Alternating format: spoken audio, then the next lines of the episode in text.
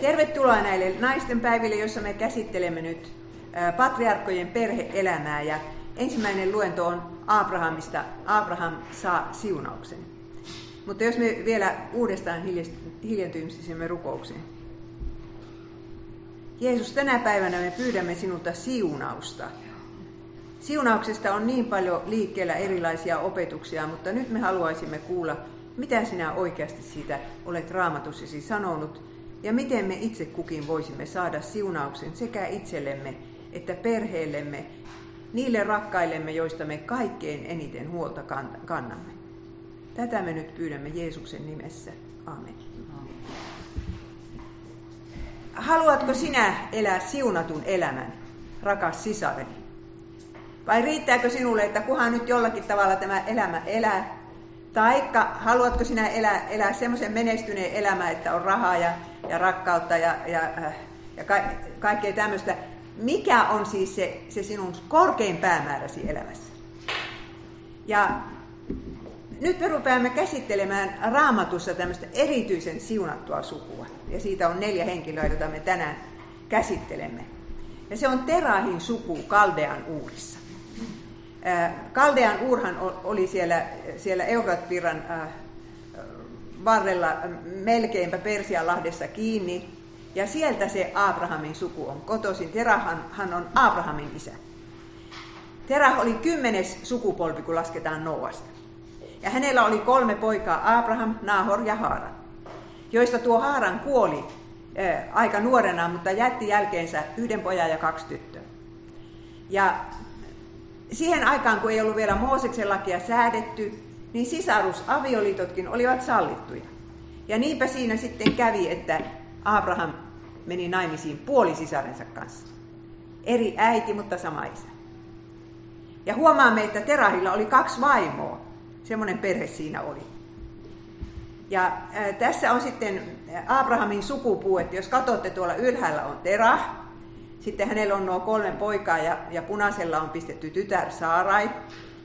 Ja, ja ne menevät naimisiin ja, ja sitten äh, Haaran, Haaranin poika on tämä Loot, häneltä kuoli isä siis. Ja Naahorillakin on lapsia, joista myöhemmin puhumme. Ja minkälainen se sitten oli se Terahin suvun usko? No kyllähän äh, asia varmasti sillä tavalla on, että nämä raamatun alkukertomukset olivat säilyneet joidenkin perheiden ja, ja ehkä kansojenkin muistissa, ja varmaan Terahin suku ne tunsi. Siis Jumala loi maailman, ihmiset lankes syntiin, sitten tuli, tuli vedenpaisumus ja Baabelin torni siihen asti. Ja Joosua kuvaa tätä Terahin sukua sanomalla, Joosua 24.2. Kauan sitten teidän esi-isänne asuivat Eufratviran toisella puolen, ja he palvelivat vieraita Jumalia. Yksi esi-isistänne oli Terah, Abrahamin ja Naurin isä. Ja siunaus alkaakin siitä, että ihmiset tajuaa, että Jumalia ei ole monta, kun niitä on vain yksi. Että Terahin suku, suvulla oli niin kuin epäselvyyttä tässä asiassa, kun sanotaan, että he palvelivat monia jumalia. Vaikka he muistivat raamatun alkukertomukset, niin jotenkin siinä vaan sitten ruvettiin sivujumaliakin palvomaan. Mutta tämä oli se suku, johon Jumala sitten otti yhteyttä ja rupesi puhumaan sille suvulle. Ja se ei ollut mikään tämmöinen eh, Jumalan selän takainen paikka, se Kaldean uur. Siellä oli suuret ja mahtavat kulttuurit tuhansia vuosia ennen, ennen Kristuksen syntymää, juuri Eufratia Tigrisin varsilla, Assyria ja Babylonia. Ja eh, ne mainitaan jo, jo ihan raamatun alussa, yksi Mooses kymmenessä. Ne on niin vanhoja paikkoja. Ja, ja sinne luultavasti siihen kaupunkiin, missä Abraham oli syntynyt, rakennettiin se Paavelin torni.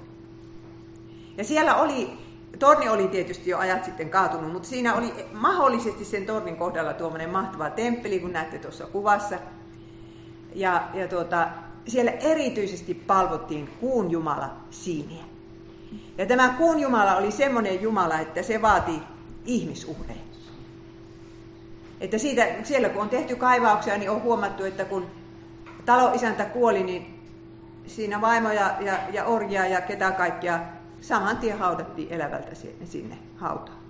Ja muutenkin ihmisuhreja, että jos uhraan yhden perheenjäsenen, niin muu perhe sitten menestyy ja niin poispäin. Semmoisen keskellä Abraham oli elänyt. Ja siellä oli tietysti mahtavat juhlat ja, ja, ja kaikki hienot systeemit. Ja siellä oli tähtitiede ja matematiikka hirveän pitkällä, 4000 vuotta sitten. Ja sitten kun siellä on kaivauksia tehty, niin tämmöistä siellä on löydetty.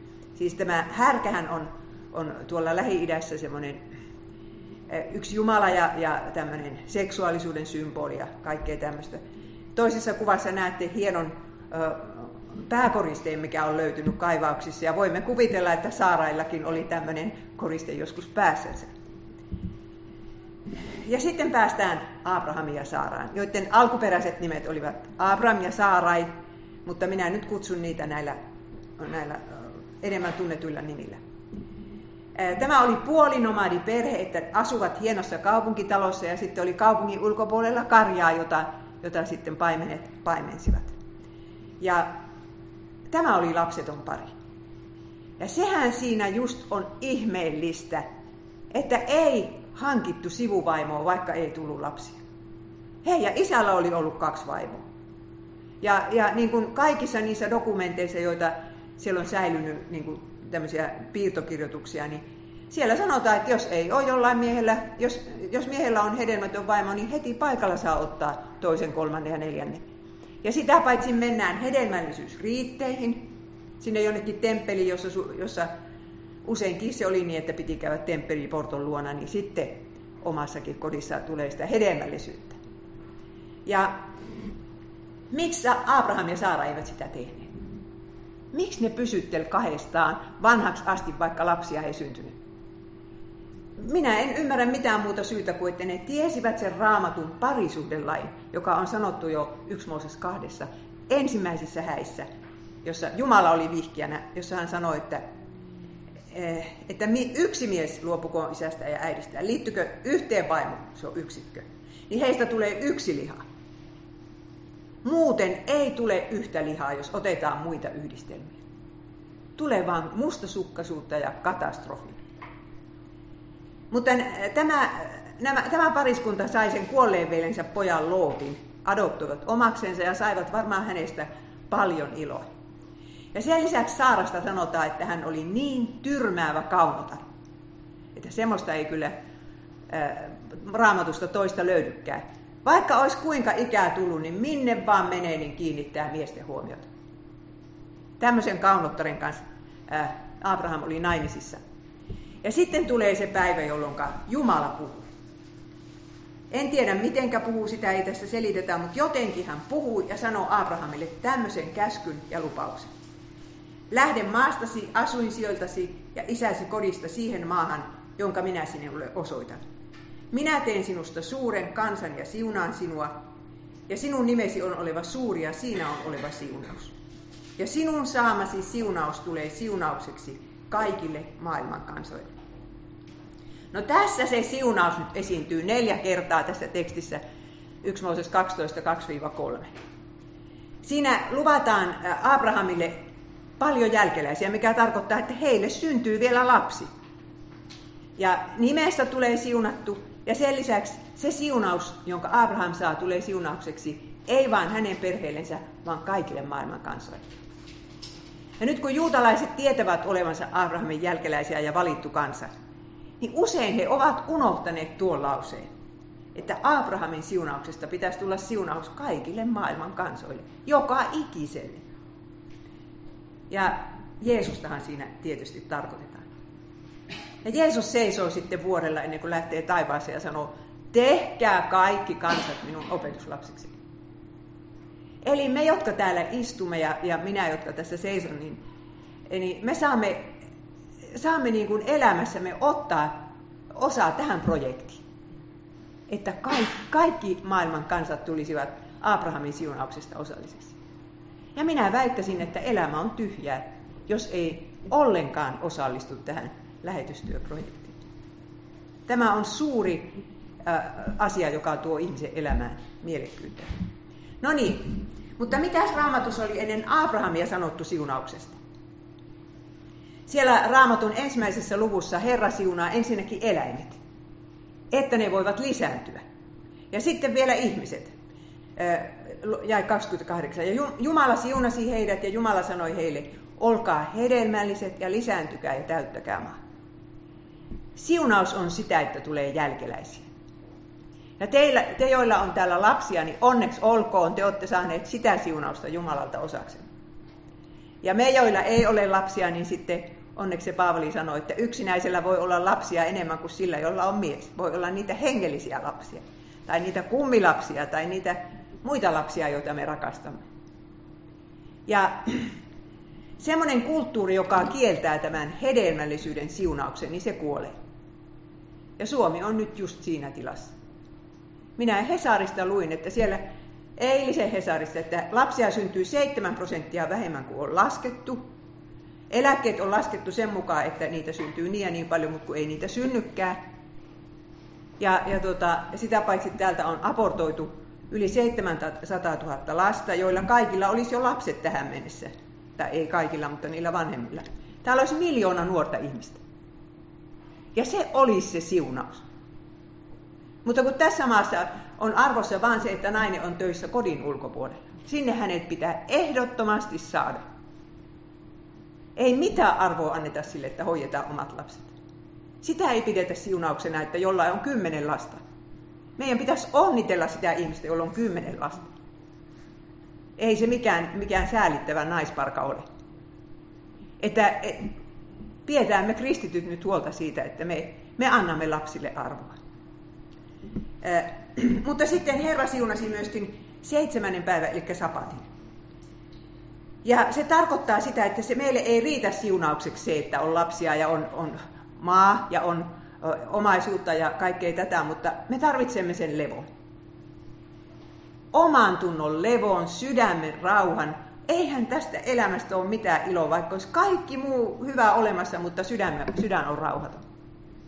Siihen siunaukseen kuuluu lepo. Mutta minä puhun siitä kohta enemmän. No niin, sitten Abraham menee Saaran luo ja sanoo, että nyt me lähdetään. Ja Saara kysyy, että minne? Abraham sanoi, että en minä tiedä. Herra, Herra neuvoo meille sitten matkalla, mutta se lupasi meille sitä paitsi lapsenkin.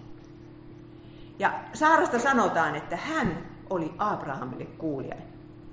Sekin on semmoinen asia, mikä nykyään on niin huonossa huudossa, että vaimo olisi miehellensä alamainen. Mutta kyllä se nyt vaan raamatu ihanne on ja, ja niin se Saara ei. Ja sitten ne läksivät liikkeelle. Hebraalaiskirja 11.8. Uskon kautta Abraham oli kuuliainen, kun hänet kutsuttiin lähtemään siihen maahan, jonka hän oli saava perinnöksi, ja hän lähti tietämättä, minne oli saapunut. Ja tiedättekö, rakkaat sisaret, että elämä on oikeastaan tätä, että meidän on lähdettävä tietämättä, minne me saavumme. Kuka meistä tietää tulevaisuutta? Kuka tietää, mikä tapahtuu minulle, minun perheelleni, minun terveydelleni, minun pankkitililleni, ja me lähdetään vain huomiseen päivään suuntautua uskossa Jumalaan, tietämättä minne olemme saapuvat. Tämä uskova elämä on kyllä se luopumista. Että aina siinä on luovuttava jostain. Ja lähetyssaana, jotka ei voi tulla, jos ei luovu, luovu tästä omasta rakkaasta kotimaastansa. Ja mistä kaikesta on luovuttava? Te kaikki tiedätte, mistä te olette joutunut luopumaan. Abraham oli 75 ja Saara oli 65 kun sitä lähdettiin sieltä Harranista. Ja eläimet kulkevat 10 kilometriä päivässä enintään. Siellä on lampaita, joilla on vuonia ja lehmiä, joilla on vasikoita, niin ei siinä hirveätä vauhtia kuljeta. Mutta pikkuhiljaa kuljettiin ja rikkaita oltiin 300 palvelijakin mukana. Ja sitten Abraham esittää Saaralle tosi oudon pyynnön, kun ne lähtevät liikkeelle.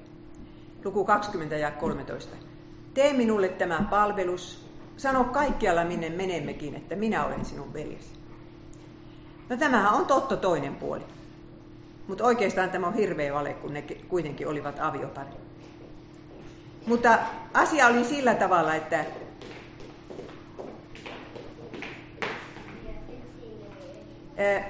niin asia oli sillä tavalla, että oikeastaan sitä sukua ei puolustanut kukaan muu, kun, siis näitä matkalaisia ei puolustanut kukaan muu kuin suku. silloin kun ne asuvat siellä Kaldea uurissa, niin ne voi sanoa, että minä olen sen Terahin poika. Ja kaikki tiesivät, että nyt jos tapetaan tuo Abraham, niin Terah koko sukuineensa tulee kostamaan. Mutta kun oltiin matkalla, niin ei ollut tätä systeemiä ollenkaan. Ei ole poliisilaitossa, ei ole ketään. Ja kaunis vaimo on turvallisuusriski. Niin Abraham sanoi, että sano, että olet minun sisareni. Ja varmasti Saara ajatteli, että ei sitä tilannetta ikinä tulekaan. Mutta lupaa se sen tehdä. Ja sitten rukoillaan lasta, joka on heille luvattu, ja joka kuukausi tulee se pettymys. En ole vieläkään raskaan. Varmaan teissäkin on niitä, jotka on niin Jumalan lupauksessa riippunut kiinni vuodesta toiseen ja näyttää, että mitä ei tapahdu.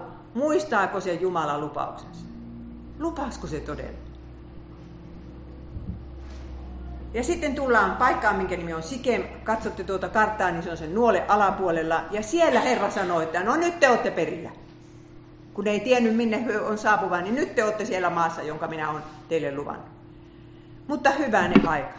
Maa oli jo kananilaisten asuttama. Minä luulen, että Abraham ja Saara oli haaveilleet, että he tulee tyhjään maahan, jonka he saa niin kuin helposti siinä omaksensa. Ei se mikään tyhjä ollut. Ja siinä kävi sillä lailla, että Abraham ja Saara joutuvat koko elämänsä tästä lähtien olemaan niin kuin ulkomaalaisia siinä maassa, minkä Herra oli heille luvannut. Vieraita ja muukalaisia. Ja eikö se ole niin, rakkaat sisaret, että kun me eletään täällä jumalattoman kulttuurin keskellä, vaikka se olisi kuinka meidän rakas kotimaa, niin mehän ollaan täällä vieraita ja muukalaisia. Luetaan lehteä ja ajatellaan, että tuolla lailla kun täällä nykyään niin ajatellaan, ja tuommoisia televisio-ohjelmia kun täällä esitetään, ja, ja, ja minkälaisia lakeja täällä säädetään. Ja, ja sitten kun meitä vielä pilkkaa sekä sukulaiset että muut, että oot sä noin vanha-aikaista mieltä. Ja Hesarissa kirjoitti joku kolumni suunnilleen niin, että ne, jotka vastustaa tasa-arvoista avioliittolakia, miksi sitä nyt kutsutaan, niin, niin tuota, että siinä melkein niin kuin ihmisoikeudet otettiin niitä vastustajilta. Me olemme vieraita ja muukalaisia. Mutta Herra lupasi just siellä Sikemissä, luku 12 ja 7. Sinun jälkeläisillesi minä annan tämän maan. Ja sitten Abraham rakensi sille sinne alttari. Siis Abraham tiesi, että hänen jälkeläisensä saavat sen maan. Jos me ajattelemme sitä uutta taivasta ja uutta maata, joka meille kristityille on luvattu, niin oikeastihan se tehdään tämän maan jämistä. Sitten kun tämä on tuhottu kerta kaikkiaan, niin tulee maailman loppu, niin Jumala luo tästä vanhasta telluksesta se uuden maan. Oikeasti me ei ollakaan mihinkään taivaaseen menossa kuin uuteen maahan. Ja, ja, tuota, ja meidän lapsillehan se on luvattu ja meille. Me ollaan siinä asemassa kuin Abraham ja Saara, että olemme täällä vieraita ja muukalaisia ja odotamme sitä luvattua maata. Mutta Abraham rakensi aina sen alttarin. Ja kun hän rakensi alttarin, hän piti siinä Jumalan palvelukset, eikä vaan yhtä kuin monta kertaa, ja uhrasi siinä sen syntiuhrin. Ja koko raamatun läpi menee se, se ajatus, että ilman verenvuodatusta ei tapahdu anteeksi antamusta. Eli aina kun uhrataan uhri vanhassa testamentissa, niin se viittaa Jeesukseen, siihen Jumalan karitsaan, joka tulee ja ottaa pois maailman synnin. Ja kun raamatussa sanotaan huusi avuksi Herran nimeä, se tarkoittaa, että on yhteinen Jumalan palvelus. Minä kun netistä olen yrittänyt ehtiä semmoista kuvaa, missä Abraham koko perheensä kanssa seisoisi siinä alttarin ympärillä, niin ei semmoista löydy. Kaikki kuvat on semmoisia, että Abraham on siinä yksinä. Mutta kyllä se oli, se oli yhteinen Jumalan palvelus. Ja tällä tavalla sitten Abrahamin perhe etsi etsi lepoa paitsi ruumiillensa niin sielullensa siitä alttarin äärestä.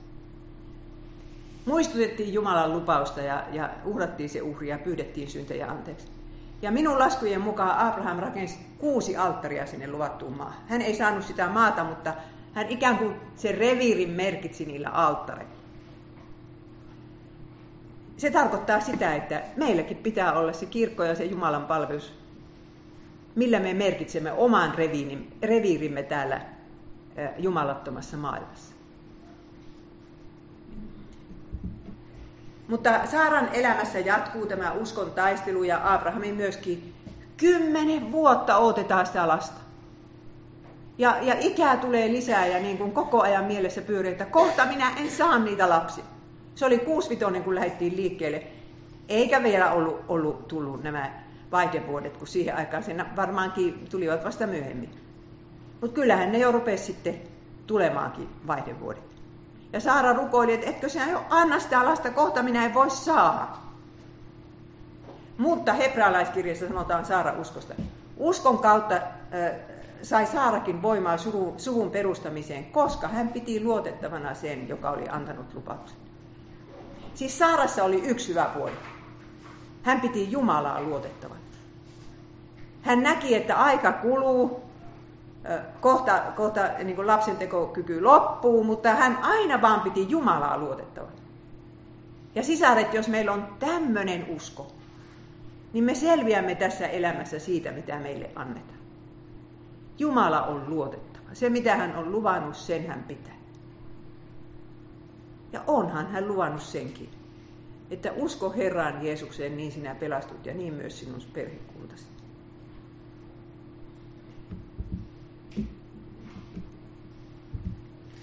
No sitten käy niin, että siellä luvatussa maassa loppuu ruoka.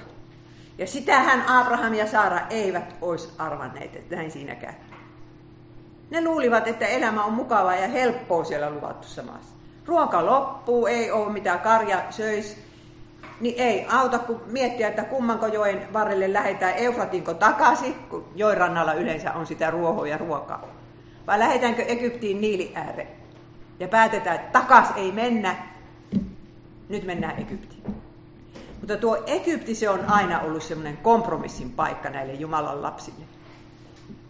Ja nämä Kiisan pyramidit, jotka nyt on siellä Kairon vieressä, minäkin olen tuonne isoimpaan yhden kerran yksinään kiivennyt, niin ne oli silloin yhtä vanhoja, kun nyt on niin uskonpuistuksen muistojuhlasta 500 vuotta.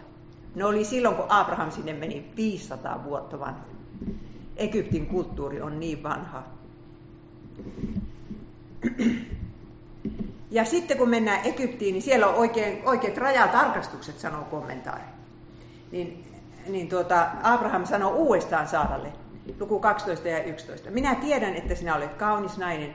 Kun egyptiläiset näkevät sinut ja käsittävät, että sinä olet minun vaimoni, he tappavat minut, mutta jättävät sinut henkiin.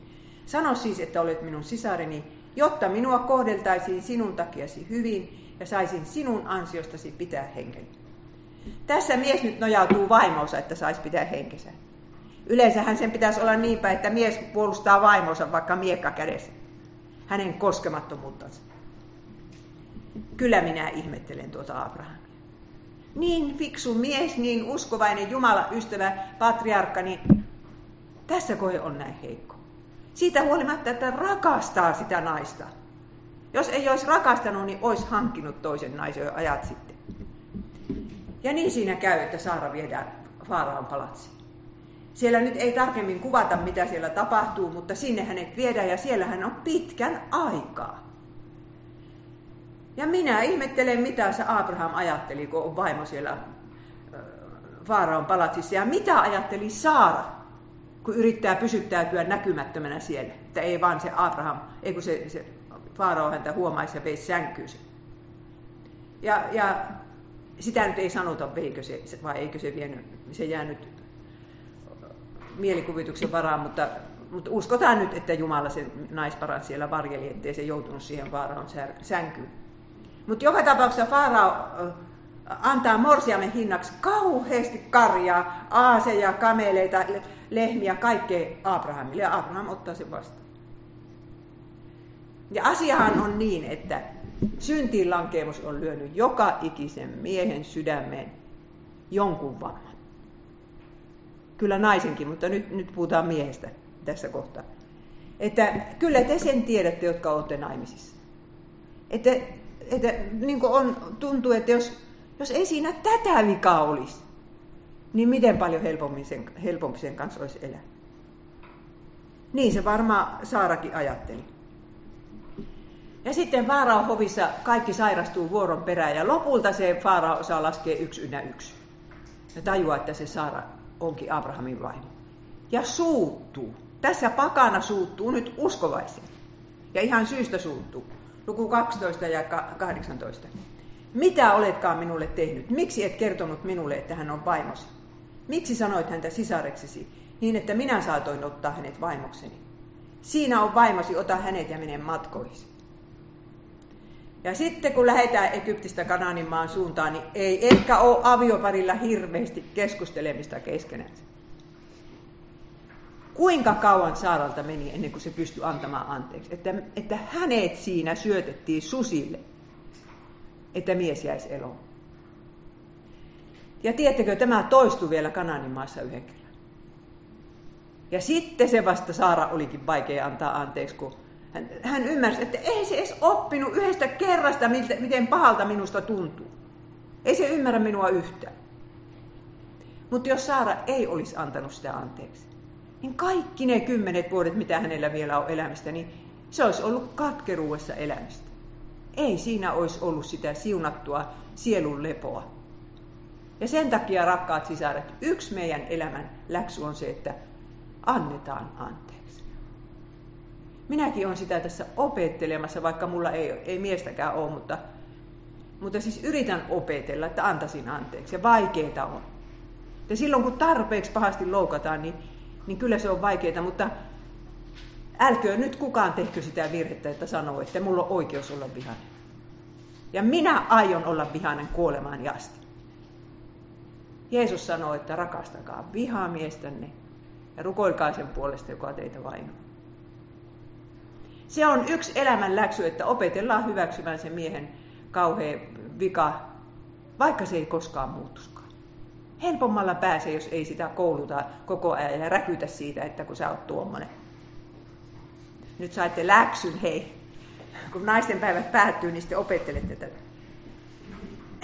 Sitten siellä kerrotaan semmoisesta kun sieltä Eufratilta päin tuli neljä kuningasta, jotka, jotka tuota, vallottivat Sodoman, missä Loot siihen aikaan asui, ja veivät Lootin vangiksi. Ja Abraham lähtee 318 miehen kanssa sotimaan niitä neljää kuningasta vastaan. Tiedättekö, ei se ollut mikään pelkuri. Abraham ei ollut sodassa pelkuri. Se soi, voitti sen Kedorlaomerin ja sai Lootin takaisin ja kaikki Sodoman asukkaat pääsi kotiinsa ja, tuota, ja siinä vaiheessa Abraham sai toisen siunauksen. Ja tällä kertaa hän saikin siunauksen semmoiselta Melkisedek-nimiseltä kuninkaalta. Hän oli Saalemin, eli luultavasti Jerusalemin kuningas. Eli rauhan kuningas. Saaleman tarkoittaa rauhaa. Ja sieltä hän tulee, tämä tuntematon kuningas, tuo leipää ja viiniä väsyneille Abrahamille ja joukoille ja siunaa Abrahamin. Ja Abraham antaa hänelle kymmenykset. Ja tätä ihmettelee sitten loput raamattu, että mikä se oli se Melkisedek.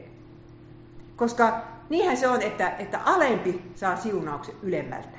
Eli Melkisedek oli Abrahamin yläpuolella. Ja loppujen lopuksi Uusi testamentti selittää, että se oli Jeesus. Jeesuksella oli se Melkisedekin pappi.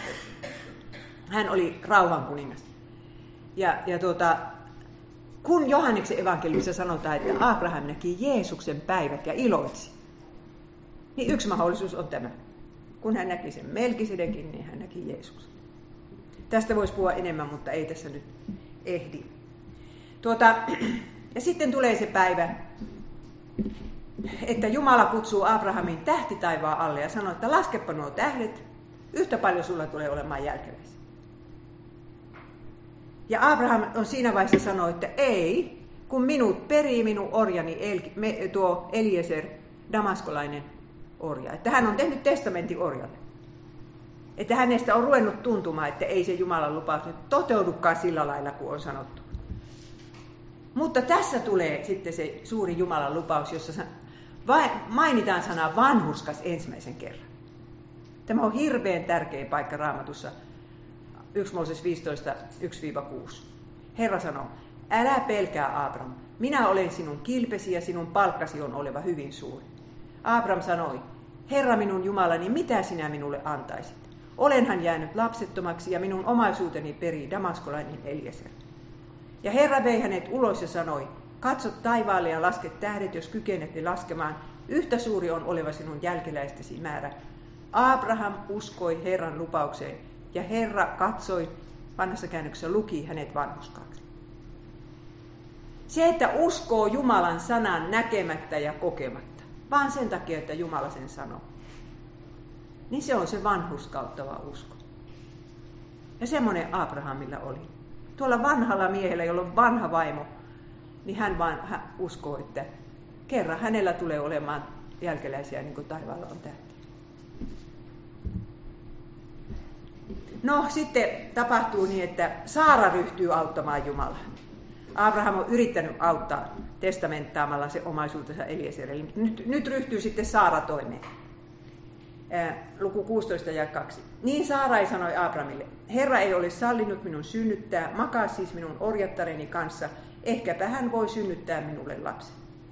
Abraham myöntyi Saarain ehdotukseen. No Abrahami olisi pitänyt olla perheen pää ja, ja sanoa niin, että ei kun Herra on luvannut meille sen lapsen, niin nyt ei mitään kotikonsteja yritetäkään. Mutta hän ei sanonut niin ja tästä tuli sitten kyllä hirveät vaikeudet tähän perheeseen ja koko maailmaan. Ja, ja tuota, monen miehen ongelma onkin se, että antaa vaimon määrätä, on passiivinen. Että kyllä, kyllä jokaisen vaimon pitäisi yrittää antaa sitä vastuuta miehelle. No, siinä sitten käy sillä tavalla, että sieltä Egyptistä on saatu tämä Sorea orjatar Haakar. Faarao antoi niitä orjattariakin. Niin sitten se äh, Saara antaa se orjattaren miehellensä ja orjatar rupeaa käymään miehen teltassa kuin omassansa. Miltä hän tuntui Saarasta. Ja Haakar tulee raskaaksi ja huomaa, no niin, jäi neljä. Kun Haakar huomasi olevansa raskaan, hän alkoi väheksyä emäntäänsä. Silloin Saarai sanoi Abramille, minua on loukattu, etkä sinä tee mitään. Abrahamin syy. Herra ratkaiskoon meidän riitamme. No nyt se on sitten heidän riitansa. Ja asia on niin, että jos, jos ei eletäkään niin, että yksi mies ja yksi nainen on yksi ruumis ja koko elämän ajan. Tietysti jos toinen kuolee, se on eri asia, mutta niin silloin siitä tulee aina tätä riitaa, mustasukkaisuutta. Siis kuinka hirveetä on elää mustasukkaisuuden vallassa. Eiköhän me kaikki ole sitä joskus koettu. Ja Saara suuttuu sitten, kun äh, Haagar on mielestään nyt jo päävaimo. No, niin, no Abraham sanoi, että se on sinun orjattaresi, tee niin kuin haluat. Ja, ja tuota, vanhassa käännöksessä se nyt on, kun sanottiin, että Saara löi orjatarta. Siis löikö se nyrkillä vai ottiko se oikein kepi, millä se löi tätä raskaana olevaa tyttöä. Ja eihän Haagar ollut sotkenut omaa elämäänsä, kun Saara oli sotkenut sen tytön elämää. Ja niin kovasti lyö, että Haagar lähtee pakoon. Ja siellä enkeli sitten ilmestyy Haakarille ja sanoo, että mene vaan kotiin sinne Saaran luo ja synnytä se lapsi. Ja minä siunaan sitäkin lasta. Niin, ja nyt minä kysyn sitten teiltä, että mitäs ihme uskon sankareita nämä Abraham ja Saara ovat? Kun eihän nuo vaikuta yhtään uskon sankareilta. Niin raamatusta käykin ilmi, että oikeasti uskovainen on, onkin jumalaton ja vanhuskas. Samalla kertaa näitä kahta asiaa. Jos ei asia niin olisi, niin voitaisiinko me olla uskovaisia ollenkaan? Kyllähän te näette omassa sydämessänne ne synnit, joita te ette ole voittaneet ja joista teidän perhe kärsii.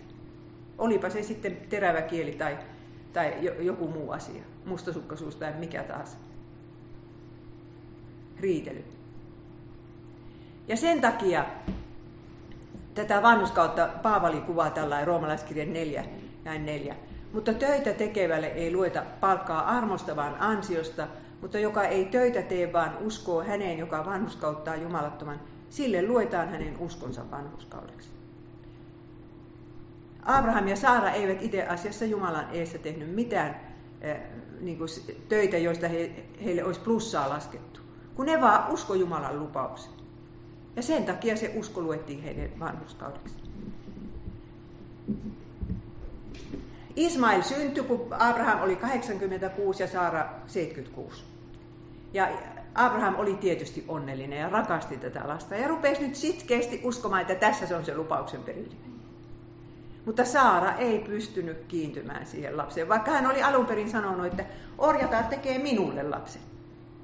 Mutta ei hän pystynyt. Ja, ja 13 vuotta vielä kuluu niin, että ei ole sitä siunauksen perillistä, kunnes Saara on lopulta 90 ja Abraham on 100-vuotias. Mutta tuosta Is- Ismailista tulee Arabien esi-isä, hän saa 12 poikaa ja niistä tulee vielä isommat heimot kuin Jaakobin pojista. Ne on nyt arabeja sitten.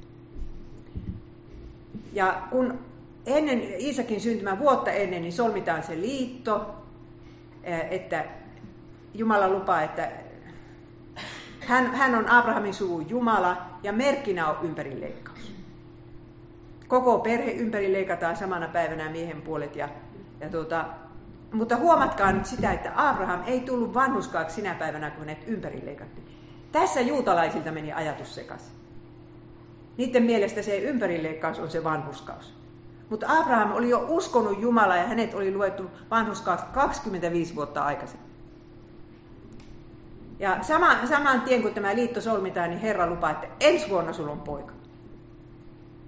Ja Abraham naurahtaa. Mutta minä tässä vaiheessa haluaisin sanoa sen, että Jumala suhde pohjautuu aina liittoon. Ei se ole niin, että minä vaan valitsen Jeesuksen ja, tai että se on Jeesuksen ja minun välinen asia, kun siinä pitää olla se liitto. Jumala määrittelee, että millä lailla hänen kanssaan ollaan yhteydessä. Ja meille se liitto on kasteen liitto. Ei voi olla kristitty, jos ei ole kastettu. Japanissa monta kertaa niin ne yritti ne, ne tota, etsijät sanoa, että no onko pakko ottaa kaste, kun justissa suku suuttuu siitä. Niin minä aina sanoin, että kun ei ole mitään lupauksia, että ne lupaukset pyhästä hengestä ja kaikesta niin liittyy siihen kasteeseen. Että eihän sitä nyt voi jättää ottamatta. No niin, nyt mennään eteenpäin samana vuonna, kun oli se liitto solmittu, niin Abrahamin luot tulee kolme vierasta. Ei kun vai onko niitä neljä, kun se on vähän vaikea laskea, että montako niitä oli, mutta joka tapauksessa yhtäkkiä kuumimpaa aikaa Abraham näkee siellä kolme miestä kulkee. Minä en tiedä, oliko tämä mies niin vieraanvarainen kaikille. Vai, vai tajusko se, että tässä on nyt erityisiä vieraita, kun se vanha mies rupesi juoksemaan. Siis eh, Lähi-idässä miehet ei juokse. Se on erittäin arvotonta käytöstä, eikä Afrikassakaan. Minä kun olin Burkina Fasossa eh, käymässä ilosanomapiiriä opettamassa ja meinasin juosta jonnekin, oli mukaan pussiin kiire, niin se sanoi se opiskelijapappi, että ei täällä saa juosta. Ei saa juosta. Niin. No Abraham juoksi niitä vastaan ja, ja sanoi, että, että tulkaa nyt tänne ja saatte pestä jalkanne. Ja minä minä tarjoan teille ruokaa. Ja sitten se juoksee Saaran luokse, että äkkiä nyt, nyt laitat hyvät ruuat ja leivot leivät. Ja, ja, tuota, ja Abraham itse palvelee niin kuin olisi orja. Ja siitä sanotaan hebraalaiskirjassa, että olkaa vieraanvaraisia. Muutamat ovat saaneet pitää enkeleitä vieraan. Ja tämäkin on meidän länsmaalaisten kristittyjen läksy. Meidän pitäisi olla vieraanvaraisia. Meidän pitäisi aukasta ovemme niille, jotka ei saa rakkautta tuolla ulkona kadulla. Eikä vaan niin, että minä olen niihin oman neljän seinän sisällä ja tänne ei muita tarvita. No niin, no sitten se saa kaksi tiedotusta noilta vierailtansa. Lupauksen lapsi syntyy vuoden päästä, no se nyt oli sanottu jo aikaisemminkin, mutta nyt se sanotaan uudestaan, ja Sodoma hävitetään. Ja nyt kun Saara kuulee ensimmäisen kerran sen, että vuoden päästä hän on äiti, niin se naurattaa. Eikä siinä kaikki. Kertomus jatkuu luku 18 ja 13. Silloin Herra kysyi Abrahamilta, miksi Saara nauroi? Miksi hän ajatteli, voisinko minä todella vielä synnyttää, vaikka olen näin vanha? Onko Herralle mikään mahdotonta? Ensi vuonna minä palaan luoksesi tähän samaan aikaan ja silloin Saaralla on poika. Saara väitti, en minä naurannut, sillä hän oli peloissa. Mutta Herra sanoi, Saara, kyllä sinä nauroit. Saara paitsi nauroi, niin sitten vielä valehtelikin. Ja nyt sisaret, saatte muistolauseen. Se muistolause on tämä, että onko Herralle mikään mahdotonta. Jos Herralle ei ollut mahdotonta antaa 90 naiselle lapsi, niin onko hänelle mukaan mahdotonta ratkaista se sinun elämässä suurin ongelma ja suru? Onko se mahdotonta? Älä sinä vaan naura Jumalan lupauksia. Ja nyt minä tässä koin haluaisinkin selittää, että mikä on epäuskon ja epäilyn ero. Kun roomalaiskirjeessä Paavali sanoi, että Jumalan lupausta Abraham ei epäuskossa epäillyt. Ja kuitenkin nämä kaikki kommervenkit ne sitten tekivät, sekä Abraham että Saara. Eikö se sitten ollutkaan epäusko? Ja, ja Saarasta sanotaan hebrealaiskirjassa, hän piti luotettavana sen, joka oli antanut lupauksen. Niin nyt sitten mietitään, että mikä meidän elämässä on epäuskoa ja mikä, mikä epäilystä. Jos katsot itseäsi, niin epäilet, että voiko mitään tapahtua. Kun katsot sitä oman perheestilannetta ja psykologian kirjaa ja sosiologian kirjaa ja kaikkea, että, niin tuntuu mahdottomalta, että ei tähän voi tulla mitään ratkaisua. Mutta kun katsot lupauksen antajaa, niin uskot. Epäusko, siis epäilevää toivoo, että voisi uskoa. Ja epäilevää riippuu kiinni armonvälineissä, eli toisin sanoen lukee sitä raamattua. Käy siellä ehtoollisella. Ottaa virskirjan käteensä, kun siinä on niin monta lohdutusta kärsivälle ihmiselle. Mulla on semmoinen äiti, joka on virskirjan varassa selvinnyt kahdeksan lapsen tragedioista. Aina se otti sen virskirjan ja, ja meni pianon eteen ja soitti ja laulu. Saattoi laulaa vaikka koko päivän, jos oli tarpeeksi hirveä tragedia.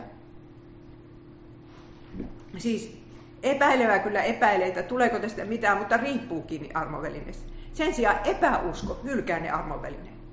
Sanoi, että kiitti mulle riitti. Minä en mene enää kirkkoon, minä en lue enää raamattua. Ei Jumala pitänyt sitä, mitä se lupasi. Sitä on epäusko. Ja Abraham ja Saara koko ajan kuitenkin pystyttivät niitä alttareita ja rukoilivat siellä, ei ne sitä hylänneet.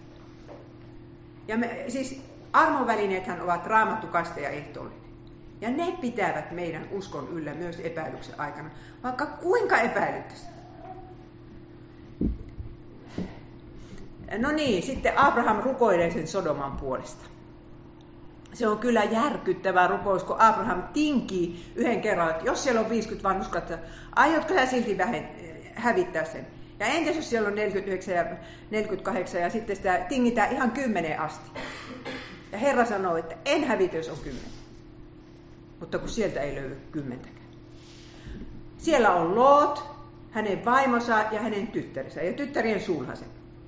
Joten Abraham ajatteli, että ei tarvita kuin neljä lisää, niin siellä on se kymmenen. Mutta Loot ei ollut evankelioinut ketään siellä Sodomassa. Se oli uskovainen mies, ja hänestä sanotaan, että Uudessa testamentissa hän, hän niin kuin kärsi siitä, että siellä oli kaikki homoja. Hän kärsi, kun katseli sitä, mutta eipäs evankelioi. Ja näin tärkeää se on, että jossain kaupungissa on edes kymmenen vanhuskasta. Mitä kaikkea Jumala saa niihin kymmenen avulla aikaa. Ja sen minä olen nähnyt Japanissa. Siellä on yksi prosentti kristittyjä, mutta jos siellä ei ole sitäkään, niin se olisi ihan toisen näköinen paikka.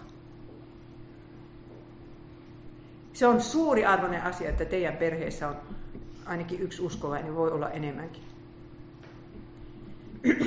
Ja Abraham ei ollut mikään homofobikko. Hän oli tunsen Sodoman asukkaat, koska hän oli perästanut ne sieltä Kedolaamerin kynsistä. Hän tunsi ne asukkaat ja tiesi minkälaisia ne ovat, mutta kyllä rukoili niiden puolesta. Eikä yhtään ajatellut niin, että antaa vaan pamahtaa. Ja tämä Sodoman viimeinen aika oli niin kuin, niin kuin lopuaika, sanoo Jeesus. Me eletään nyt sitä aikaa kuin Loot. Luukas 17.28. Samoin kuin kävi Lootin päivinä, he söivät, joivat, ostivat, myivät, istuttivat, rakensivat, ihan niin kuin nyt täällä tehdään. Mutta sinä päivänä, jona Loot lähti Sodomasta, satoi tulta ja tulikivää taivaasta ja se hukutti heidät kaikki. Samoin käy myös sinä päivänä, jona ihmisen poika ilmestyy. Nyt kun kulttuurikin menee semmoiseen, että avioliitto romutetaan, kaikenlaiset muut miehen ja naisen väliset mallit tulee kohta sallituiksi, että ei se nyt tähän ta- sukupuolineutraali avioliittolakiin pysähdy. Ei se pysähdy mihinkään. Ja se, mitä meidän lapset näkee 10-20 vuoden päästä vaikka telkkarissa, ei me osata sitä kuvitellakaan. Nyt jo jotenkin minä kun en katso telkkaria, kun mulla ei sitä ole, no netistä katon joskus dokumentteja, mutta minä vilkasen aina sitä Hesarissa sitä ohjelmaesittelyä, että tiedän mitä, mitä minun suvun lapset kahtoo. Niin siellä jotenkin näin esitettiin, että nyt oli niin, että tuota, siinä ja siinä ohjelmassa esitettiin ensimmäisen kerran lapsen raiskaus, ja nyt se esitetään sitten niin kuin jo, jo toisenkin kerran, ja kohta siitä tulee niin kuin ihan tavallista, mitä siellä esitetään. Niin, no, no ollaanko me nyt sitten valmiita siihen, kun Jeesus tulee takaisin? Aatelkaapa sitä, että luku 19 ja 29 sanoo näin. Mutta kun Jumala hävitti Tasangon kaupungit, hän piti Abrahamin mielessään.